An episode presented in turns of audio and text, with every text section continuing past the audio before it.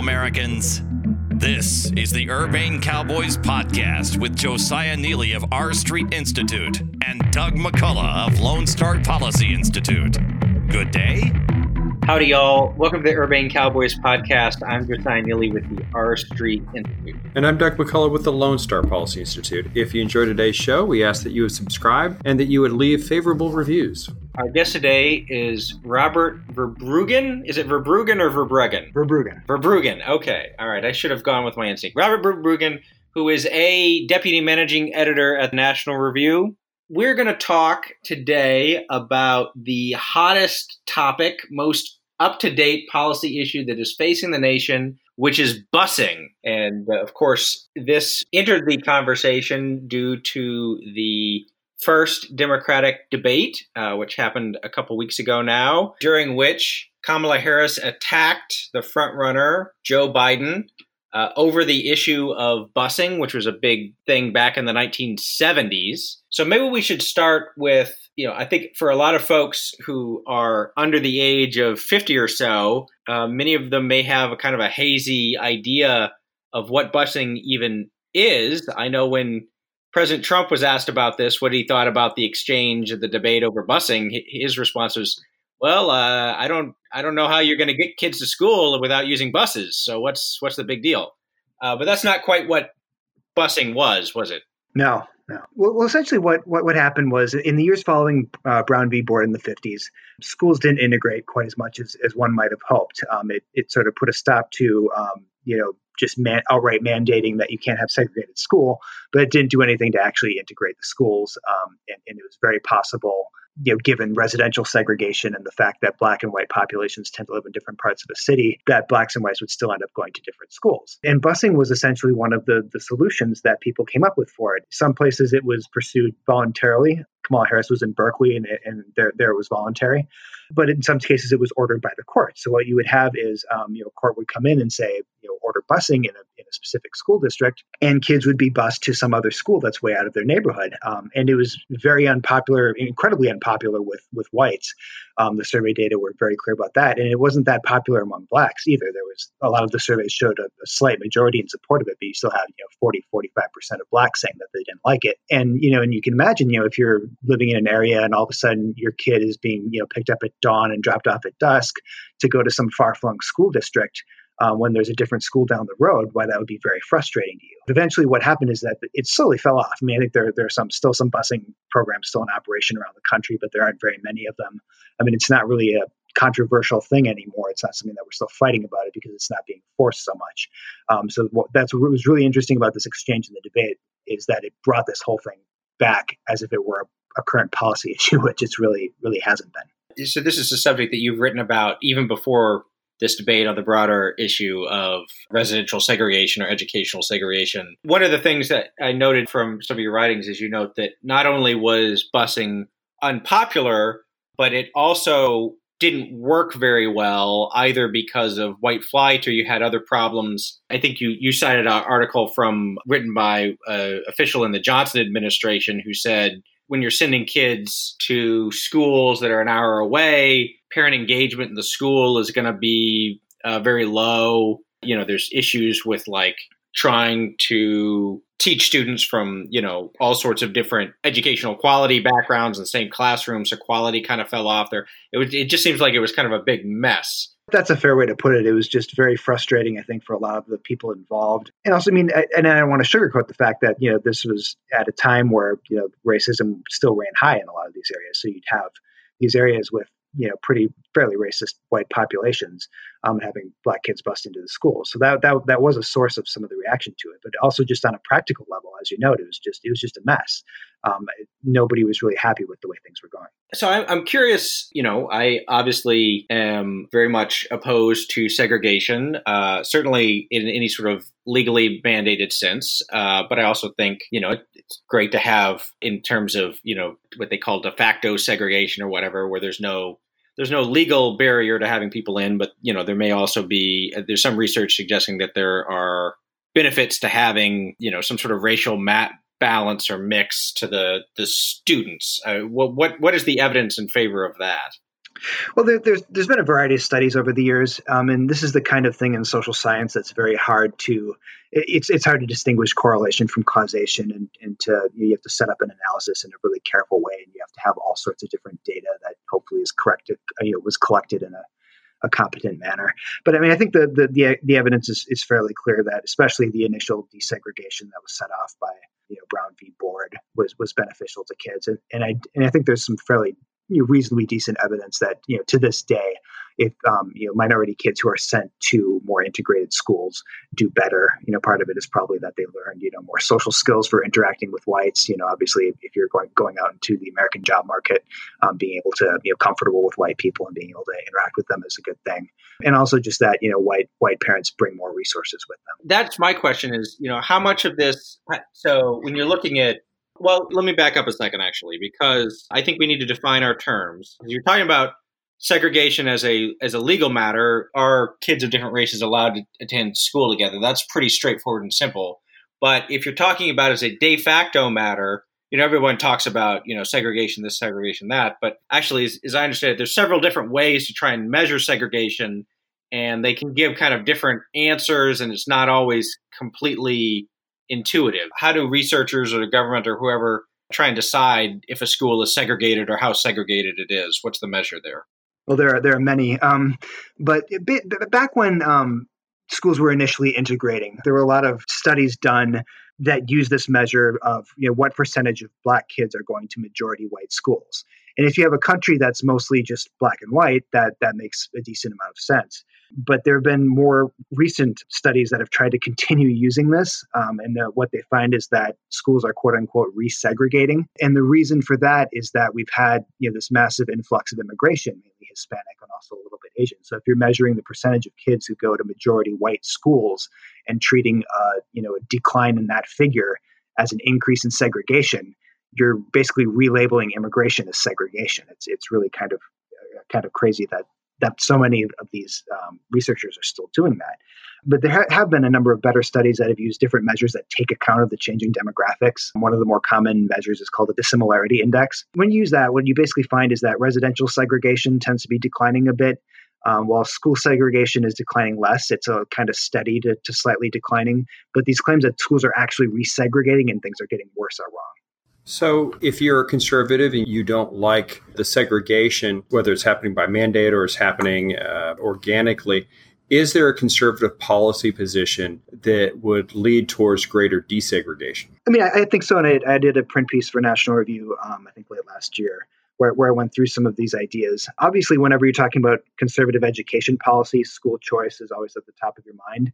Um, and there is some a, a, considerable amount of research, actually, several several different studies of different school choice plans, and it tends to find that that school choice it's it's not a massive impact on the you know, segregation and integration level of these schools, but it does tend to have a positive impact, um, especially if you measure it carefully and, and you know take account of you know any changing demographics and pick your comparisons carefully. And there are also some ideas that that I at least find promising where you could especially in, in a place that that is you know say very liberal and is, isn't going to enact school choice ways that you can structure it to make sure that there is more integration than there might otherwise be the Century Foundation had an interesting report on this a few years back. Um, one of the things they pointed out is that a lot of the places that have charter schools have um, rules in effect that basically only poor kids are allowed to go to the charter schools. So if you relax those rules and, and made the charter schools more integrated, um, you could do that. Also, if you wanted to have a school choice program, you could focus it on the, the schools that are most segregated. So you could say if you go to this really segregated school, you have access to a, a voucher now that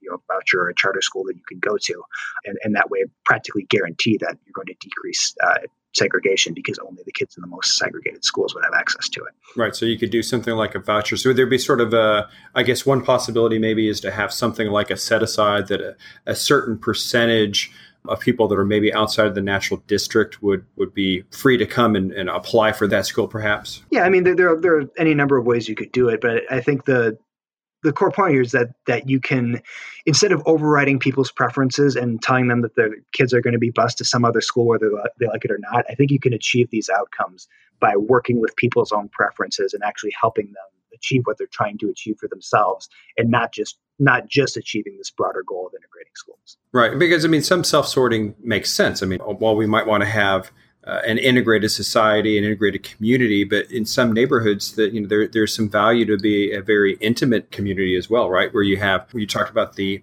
immigrants, you certainly want to get them integrated into society, but there is some interest, right, in, in having a community where they have a common culture. So I would think that, that you know there's some self sorting that is perfectly reasonable and has some some value to it. Yeah, I mean, it, it's I think it's just a fundamental part of human nature that we're attracted to people who are most like us, um, and it's you know unfortunately either we have you know specifically racial divisions um, where that plays into. But I, I don't think we're going to get rid of that. We're not going to get rid of the fact that we're, you know, we have our own backgrounds and our own cultures, and we're going to be attracted to people who are who are similar to us in that way. We're not we're not going to get rid of that.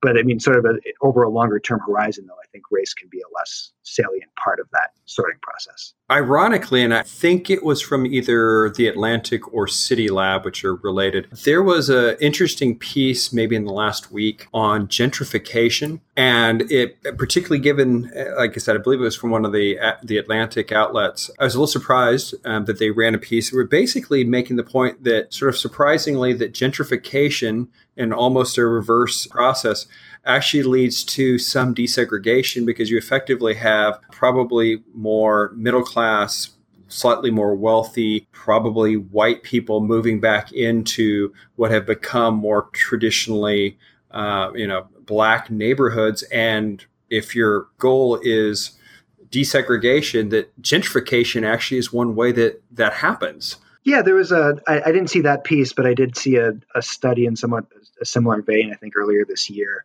I mean, these trajectories, these, these sort of neighborhood trajectories are really interesting because you can have a very um, integrated neighborhood at one point in the time in time that is sort of on its way from being segregated in one direction to being segregated in the other direction. So I think that that's a very it's an interesting point, and it's also just sort of an interesting process how, in some ways, integration is a moving target because neighborhoods are always changing in different different ways, and sometimes they just keep going in the the one direction until it's segregated again. So, one of the interesting things from this recent Democratic debate was Kamala Harris seemed to have really gotten a, a, bump from the in the polls from the debate for taking on Joe Biden on his prior positions on busing, and then shortly after that, she seems to have walked back. Uh, her her critique on, on on busing, she still seems to be getting that the benefit of that bounce. What's your take on all this, and what does it say maybe about the broader politics? How serious are we even about about having these policy and these idea debates? Well, I, I think, I mean, I, am always more of a policy guy than a politics guy, so it, it's always, I always struggle to figure out what's going on in terms of the the polls. Um, I, I, think it's fair to say that she had a line to walk and didn't walk it well. She needed to beat up on Biden, maybe even you know say that that busing had a place, you know, back in the, the 70s when he was fighting it. But she went further than that. She said, you know, I support busing. Um, the federal government has a role here.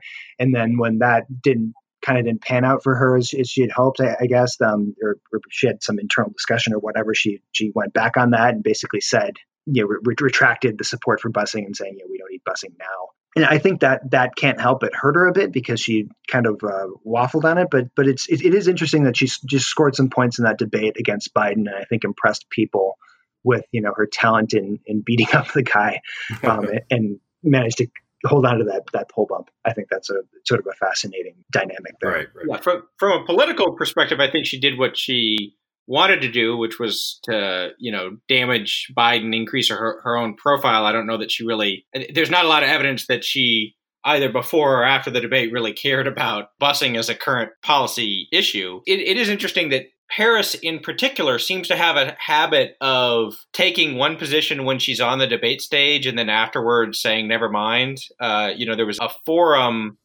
a couple months ago for the candidates, and they asked her about voting rights for prisoners, for felons, right? Which is a thing that Bernie Sanders supports. And she's, you know, sort of indicated that she was for that. And then later she said, uh, no, never mind. And then also in the debate, when they asked, should private insurance be banned as part of the Medicare for All thing, she indicated that she was for that. And again, and afterwards, she said, ah, never mind. So I don't know if that is like you know, beyond the specific issue of busing, which I, I don't think is going to be a major policy issue going forward, you know, does it say something about her, her candidacy or temperament or whatever that either she gets peer pressured in the moment to taking stands that she doesn't believe or she gets pressured after the moment and, you know, backtracking? I don't know. Yeah, I've never been in the room when when somebody was prepping for one of these really high profile debates, but I, I would love to be a, a, fly on the wall when she's preparing for these debates because you would think knowing exactly what you believe about you know each hot button topic is a big part of it. Um, I mean, she knew. Uh, I mean, I think it was obviously rehearsed what she she said to Biden hitting them on busing. So you would think, as a backup to that, she would know exactly what she thought about current policy.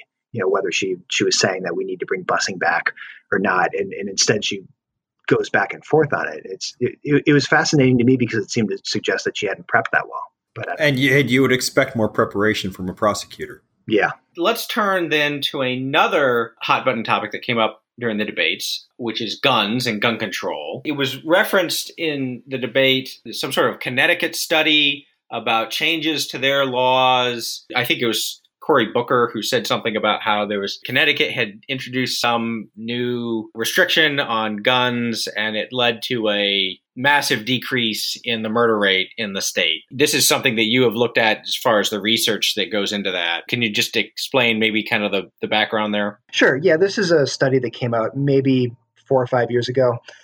And, basically, it makes this really stunning claim that uh, Connecticut enact, enacted a permit to purchase law which means that um, not only do you have to get a background check, but you have to you know obtain a gun permit and use that permit to buy your gun, whether you're buying it from a licensed dealer or from a private party. Nationwide, you have to get a background check at a, um, a licensed dealer, but not from a private party.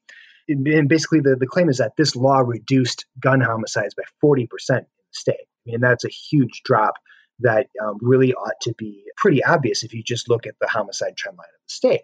Um, and what you see when you, you look at the actual data is that you know Connecticut's homicide rate rate did fall. The law was enacted in 1995, and crime was falling everywhere, but it didn't fall at, really relative to national trends. If you look at the national trend in the murder rate and the national trend in Connecticut's murder rate, they look the same. So you look into the study a little bit, and what you find is that they're not comparing um, Connecticut with the national average. Um, what they did is use the statistical technique to come up with they call it synthetic Connecticut. It's basically a sort of this weighted average of a few other states that is, are is um, synthetic um, Connecticut approved by the FDA. Is that? yeah, I don't know what the inspection process is, is like there, but what what is synthetic Connecticut? Well, it's basically a, a weighted average of a few other states that before the law went into effect had similar crime trends to Connecticut and that makes a certain amount of sense on its on its face. But what it ended up being was that the law is like seventy percent, something like that, Rhode Island. So you, then you look at Rhode Island's murder rate, and you see that right after Connecticut passed its law, Rhode Island had this big homicide spike that no no one else in the country was having. So they're basically saying that if Connecticut hadn't passed this law, it would have had this enormous crime spike like Rhode Island had because it's basically using Rhode Island as a control group. It's just such a bizarre claim that and, and the funniest thing is they put a chart in the study itself where they compare Connecticut with the nationwide trend and with their synthetic version. And you see that the Connecticut trend and the nationwide trend are very similar. Nothing happened in Connecticut that wasn't happening everywhere else in the country. It's just this, this sort of statistical abstraction they managed to come up with that had a different different trend to it. And they're, they're using that um, statistical abstraction to make the claim that there was a 40% reduction in gun homicides. Well, uh, yeah, that doesn't seem to be all that persuasive. So I wanted to ask kind of your thoughts on gun regulation generally, particularly when it comes to, you know, gun homicides or gun deaths. It seems to me when people talk about guns, there's actually three different problems that end up being conflated uh, sometimes. One is you have a general problem of homicide, people shooting each other in burglaries or drug issues or, uh, you know, crimes of passion, that sort of thing. That seems to be the bulk of homicides. Within that, and and that the trend line there has been you know significantly down since the early to mid '90s. Say, I think the homicide rate's fallen by 50 percent. Uh, there were a couple years there in 2015, 2016 where uh, there was a smaller spike in homicides, and there's a lot of controversy about what might have explained that. We can talk about that if you'd like but the, you know the o- overall trend is, is down there. There's a second separate issue which you know gets a lot of the attention which is these kind of mass shootings where you know you have a person who not as a result of some sort of economic gain or some sort of personal vendetta against a specific person but just like some ideological or general psychological or other thing wants to go to a public place and kill a bunch of people that seems to be on the rise, actually. Uh, and then there's a third issue, which is just gun suicides, which doesn't really fall into either category. So, first, do you have any thoughts? I know I haven't looked to see if you've written on this specifically, but as far as the causes of the homicide spike of 2015, 2016, is that something that you've looked at at all? It, it is something that I was looking at um, a few years back, back when we were in the middle of it. Um, I'm not sure that there's been newer research on that, but one one plausible um, explanation for it, um, it was early on dubbed the Ferguson effect. Um, the idea that these um, protests against police and, and, and the like sort of caused police to tamp down on their their activity. There does seem to be some truth in that. There are there are several cities, I think uh, Baltimore, especially with the Freddie Gray incident, you saw all at once you know massive decreases in police activity and massive increases in violence. I don't think that explains all of it, but that was at least one theory that I think uh, deserves to be taken seriously.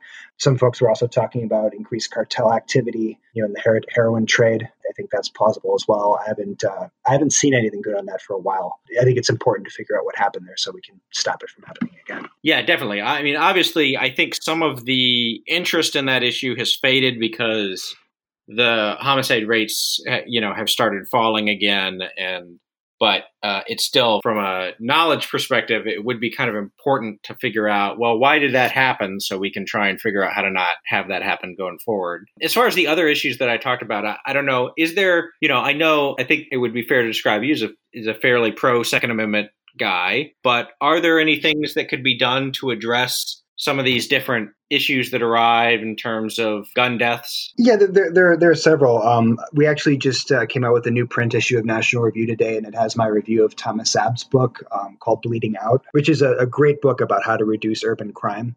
And he's, he's a gun control supporter himself, but his, his biggest focus in this book isn't guns. His biggest focus is tactics that have been proven to work you know, quickly to reduce violence. Sort of the common thread of, of, the book is that violence is concentrated. There are specific people who do it, and there are specific areas where it tends to happen. And there are various techniques that you know um, police and community groups have, have been implementing over the past few decades that have been proven to reduce this violence without making great changes to laws. So you have things like you know hotspots policing, where you, you pay attention to where the crime is happening and put more police there uh, makes a lot of sense. You can also change areas that are high crime, you know, add more lighting. You can also do what's called focus deterrence, where especially if you have a you know some sort of reason to that you can compel somebody to participate with you if they're on parole or probation, you can you know basically pull in the people who are you know most likely to be violent and um, try to get them help, try to get them services, but also make them make them know that keeping an eye on you. And modern technology is really helpful in, in that regard because you can actually analyze the social networks where the shootings are happening um, because it violence tends to spread. So that one person, you know, shoots another person, and then that person's friends retaliate.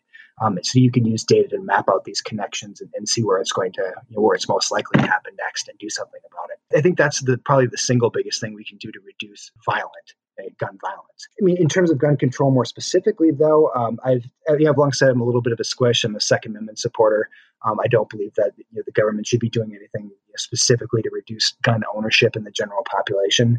But I'm a squish on things like background checks, um, red flag laws, um, things that are basically designed to have a minimal impact on law abiding gun owners, but also have the potential to deny guns to people who do harm with them. A red flag law allows you know people close to somebody, a family member, to report them to the police if there's something very wrong, so that they can um, you know, have a hearing and have the due process, and, and the gun can be taken away if there's an issue. Whereas background checks just say that you know if you want to sell a gun to somebody else, you know outside of you know however you want to write the law, maybe outside of your immediate family or whatever, that you have to make sure that they're allowed to have it. You have to conduct a background check, and that I'm skeptical enough of how, how big of an impact it would have that I'm not you know rah rah about that idea. But I, I don't think it's unreasonable to ask somebody to make sure that they're not selling a criminal. So Josiah and I had something interesting uh, the past week. We recorded on a podcast with a friend of ours, Razib Khan, um, the uh, Brown Pundits, and we sort of uh, it was white guys. we're both white guys. That's right. We basically reenacted the the recent Sohrab Ahmari David French uh, First Things feud, and uh, Josiah played the uh, played the losing side, and I and I represented David French. um, and so I guess my first, and it was, so we had this big conversation about sort of that debate and the future of conservatism. And we ended up talking a lot about National Review. And so, you know, I want to kind of talk about all that, if you will, in the sense of you know, being there at National Review, I assume that you were sort of on the front row watching all that. Give us uh, your your impression of that whole debate of what was going on between Sohrab Ahmari and sort of how that was uh, viewed inside uh, inside the halls of National Review. um, yeah, I don't. I mean, one of the sort of the jokes within National Review is that when something new happens, we usually read about it on the corner ourselves. So I don't know that I have the uh, you know the, the front row seat that one might think but i mean essentially to me at least uh, and, and, to i think a lot of people watching it it became very tedious and very confusing very quickly because you have this tweet by Sohrab Ahmari and then this article by him basically accusing david french of being too nice something um, you know not, not not being enough of a fighter you know and of course david french is somebody who's been you know, on the front lines of the especially the conservative legal movement, you know, filing lawsuits against schools that are violating, uh, you know, rights and, and, things like that for, for a long time.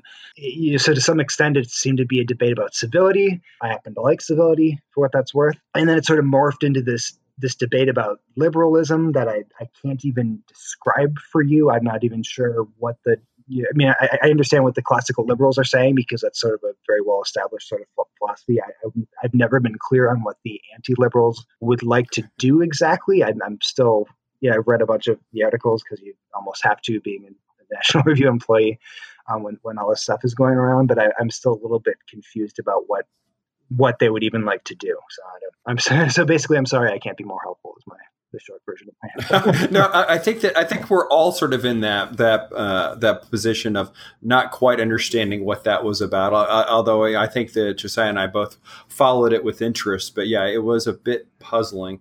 I think it is happening though in sort of this broader conversation of the traditional conservative movement that that you know Buckley's often accredited with starting back in the 50s. There's sort of this coalition uh, up through the Cold War and is starting to splinter a bit. And maybe it went from being sort of splintering to Donald Trump smashing it with a sledgehammer. You know, from your point of view, what's sort of the, the future of conservatism and what's National Review's role in it going forward? Well, I mean, I think uh, the, the big question is, you know, is there a Trumpism after Trump? Um, and I don't know the answer to that. I don't. I don't know. I mean, I think he he definitely showed that there's a route to winning, you know, both the Republican primary and the general election that that people might not have thought existed. Certainly, he's he's gotten a lot of people thinking about populism. I think you know, future Republican primaries um, are, are. I imagine that some candidates are going to try occupying that lane. And yeah, I mean, and I think we've been having a lot of that discussion at National Review. We have we've run a lot of pieces about you know nationalism. You know, we had, you know, epic debate between Jonah Goldberg and, Rich Lowry, you know, both on on the corner, and they had a we had a, an, an idea summit earlier this year where they, they they debated in person about it. You know, I mean, I think I think the the purpose of National Review has always been to hash out these intra-conservative debates in an in, in an intelligent way, and I think we're doing a really good job of that this time around. I would note that, you know, William F. Buckley, his first book was called God and Man at Yale, and the conclusion of that book was that universities should fire all the professors that didn't promote Christianity and capitalism. So, you know, I, I don't know. Everything's on the table. yeah, yeah, that's right. Yeah, there's a degree to which, you know, the classical liberalism of conservatism, so, sometimes it's definitely there. Sometimes it can be a little overstated, I think. Yeah, that's that's a fair point. Right. What's the next generation of National Review look like? Probably all of our listeners know that uh, Jonah Goldberg is on his way out, starting his own venture. Although it seems like it's kind of hard to get rid of him. I still see his pieces uh, being published at National Review. But uh, you know, what's the next generation look like? It seems to me this. I, I kind of think back to when Buckley retired that a very young Rich Lowry, I think age 29, took over as the editor. It seems like maybe with the departure of Jonah Goldberg, maybe there's some opportunities for battlefield promotions. Is there is there a crop of young writers coming up in National Review? I mean, we, we have a you know internship every every summer. We always have you know great talent in there. We're always uh, you know looking for new, new kids to publish. You know, I mean, and I think right now, I mean, Jonah, you know, his his contributions to the magazine have been fantastic.